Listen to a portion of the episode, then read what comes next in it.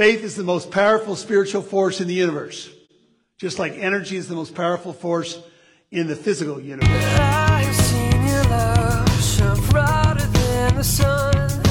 I have seen you change the world. Welcome to the Pastor Scott Huffman podcast from Lighthouse Church. Are you ready to learn today? Are you ready to increase your faith? Pastor Scott is talking about the force of faith from a spiritual to a scientific standpoint. Enjoy the message. All right, praise God.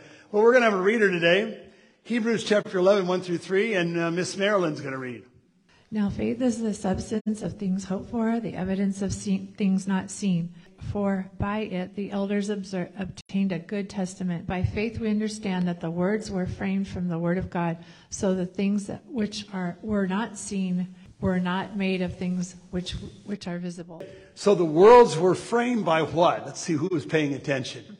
By the word of God, by the spoken word. That's how the world got here, guys. We're not here by evolution. We're not here by mishap. We're not here by mistake. We're here by design. Everybody say design. God designed you to be here. Everything that's been created must have a creator. This little here watch I got, this iWatch, kind of a cool thing. Anyway, uh, somebody created it. Probably Steve Jobs did. And um, everything has the mark of the creator upon it, and the universe has God's hand or his imprint upon it. This world was created by God, and it was spoken through the spoken word of God. In the beginning, God said. Amen? Praise God. Hebrews chapter 11 has been dubbed the great hall of faith, of vibrant, brave, and mighty men who were full of faith and used their faith to accomplish the impossible. You see, God delights in accomplishing the impossible in our lives.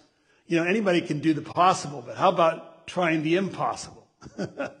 Jesus said all things are possible to those who believe, and nothing is impossible to them that believe God, and nothing is impossible with God. Hallelujah. Faith moves. Everybody say that. Faith speaks. Faith receives. Faith is confidence in God's word and his promises. All the promises of God are yes and amen. Praise God. There's over 2,000 promises in the word of God. Do you know any of them? Go find them, hunt them out, speak them, meditate on them, dwell on them, receive them in the name of the Lord. And there'll be an actual uh, existence in your life. Faith stares fear down in the face and conquers it. I love that. Faith overcomes all things. Marilyn, 2 Corinthians 2.14, please. Now thanks be to God who always leads us in triumph in Christ, and through us diffuses the fragrance of his knowledge in every place. So God sometimes leads us in triumph. Always. You can expect the always in your life. God will always lead you in triumph in Jesus Christ. Now, will you encounter difficulties? Jesus said, in the world you'll have tribulation, you'll have trouble, you'll have struggles, but be of good cheer. I've overcome the world. Jesus overcame the world. We can overcome the world. You're going to have trials in this life, but we're made to be overcomers. We're made to be victorious in Christ. God set you up to be successful in your life. You say, Pastor, I'm not very much of success right now. Well, let God change that in your life. Let God turn that around. Let God make you a success. Let God make you prosper in your life for His glory and His purposes. Hallelujah. Faith is the greatest spiritual force in all the world. Energy, you know, is a form that we exist that exists in the uni- in the physical universe, and it is in a physical form. There was a man named Einstein. Anybody know who he was? Kind of a strange hair screeching out all over the place, and um, he came with E equals mc squared. You say, what does that mean? I have no idea. It means energy equals uh, mass uh, divided or by the square root of light. Okay. You say, that doesn't mean much to me. Well, let me say this. How long, how fast does light travel? It travels 176,000 miles per second. Okay. I may be a little off on that, but I'm close. So it takes light to get from the sun to us in nine minutes. Nine minutes. That's how fast it travels. So if you think about the speed of light and then you square that, you figure how big our universe is and how vast the universe is itself. And energy is the driving force behind it. It is the greatest harness power source in the world. The power of the atom is the most magnificent, uh, uh, magnifical force in the universe. You know, they say that the atom shouldn't be held together because it's made up of uh, like charges. If you look into the center of the atom, the nucleus, you get the protons. Protons are positive charges, right? What should positive charges do? They should repel each other. Like, I'm, I'm sorry, like charges should repel each other. Positive, opposite charges should attract each other. Excuse me. Let's say that again. Protons are positive charges. So they ought to be expelling each other. So the atom should be self-destructing. but it's not.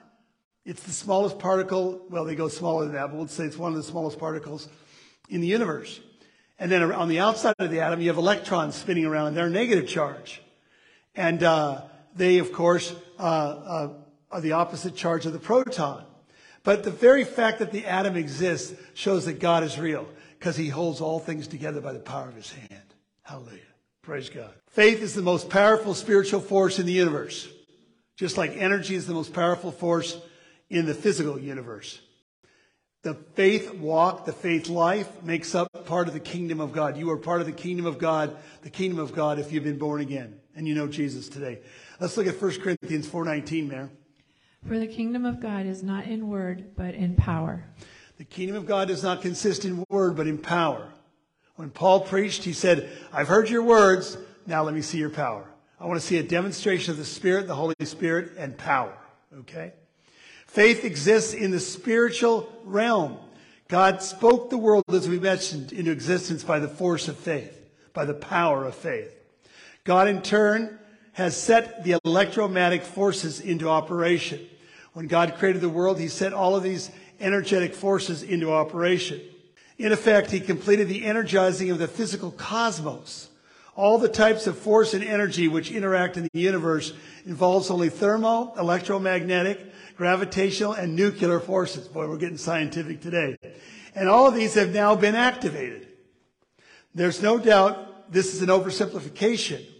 But the truth is, the act of the Godhead, the Father, Son, the Holy Spirit, by their power, they surmise, saying that the nuclear forces maintaining the integrity of matter were activated by God the Father when He created the elements of the space mass time continuum.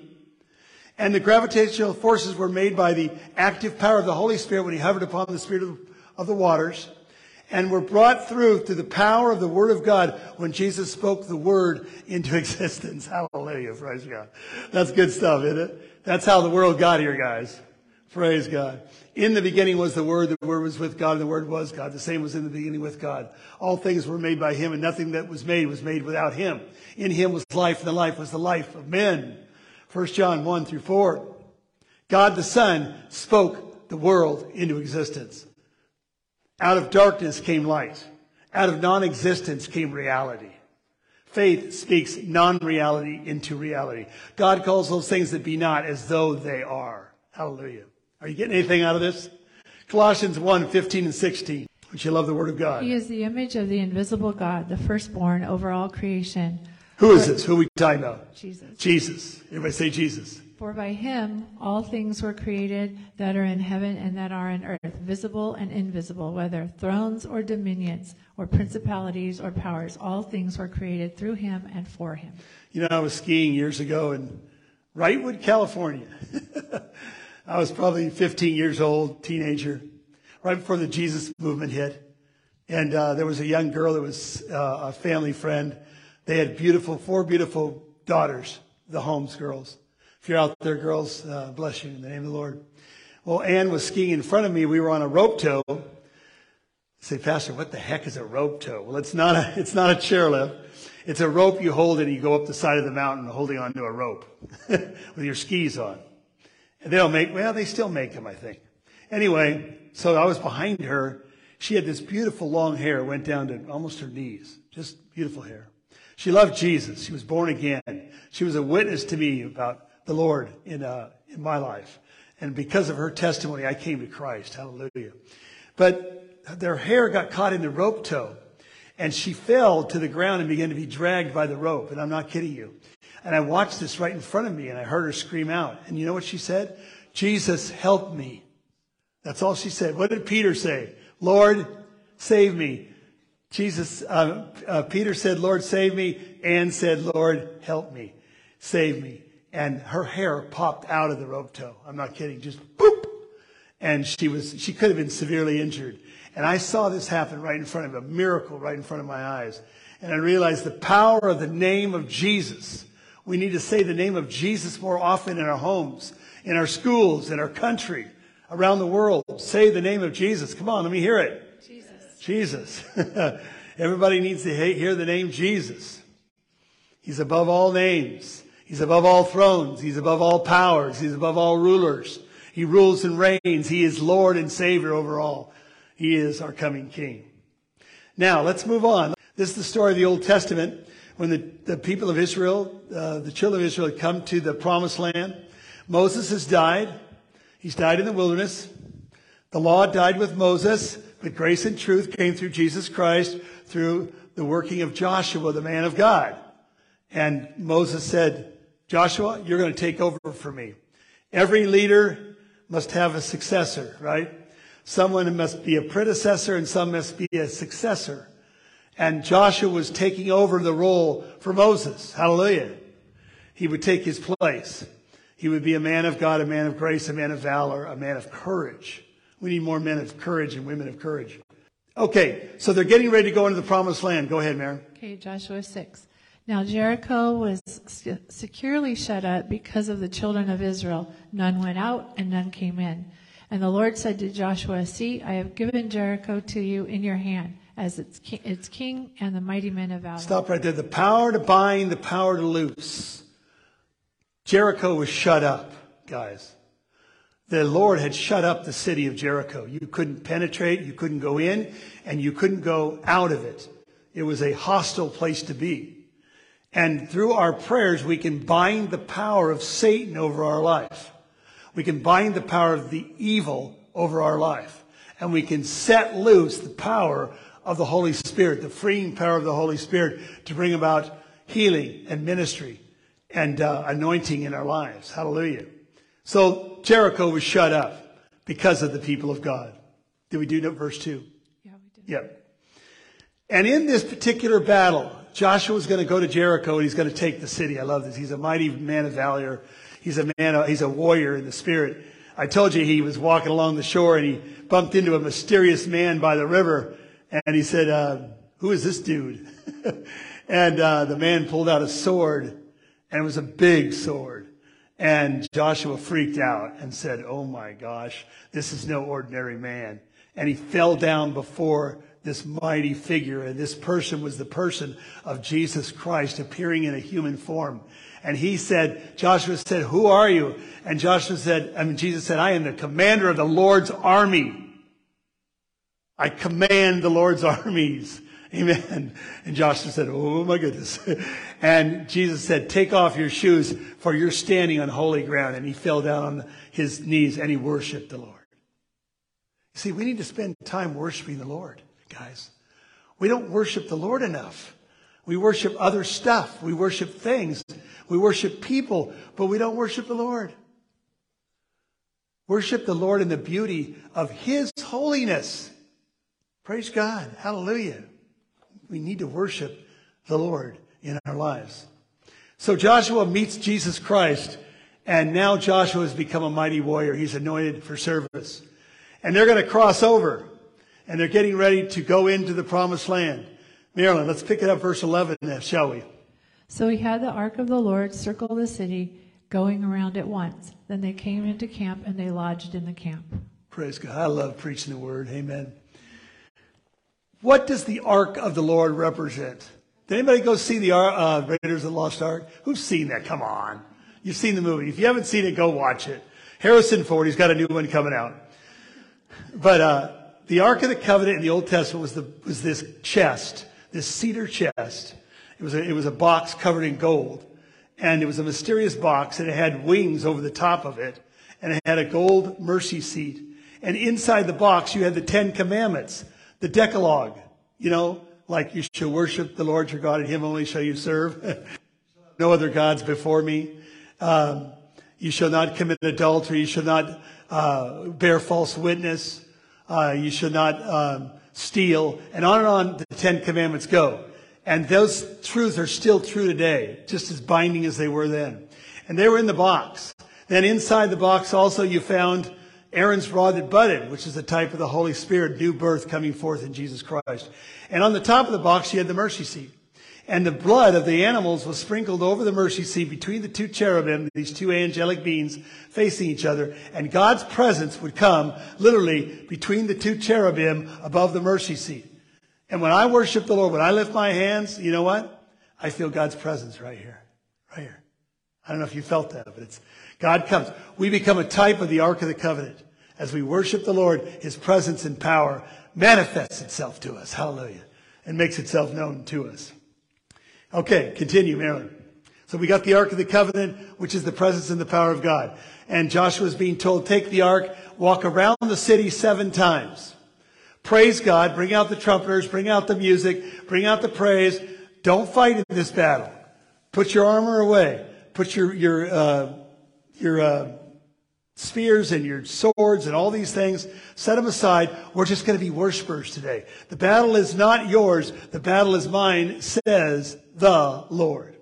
So they go around the city how many times, Marilyn? Seven. Seven times. For how many days? And the Jericho people went, these dudes are weird, man. They're out there, these little music man people. What do they think they're doing?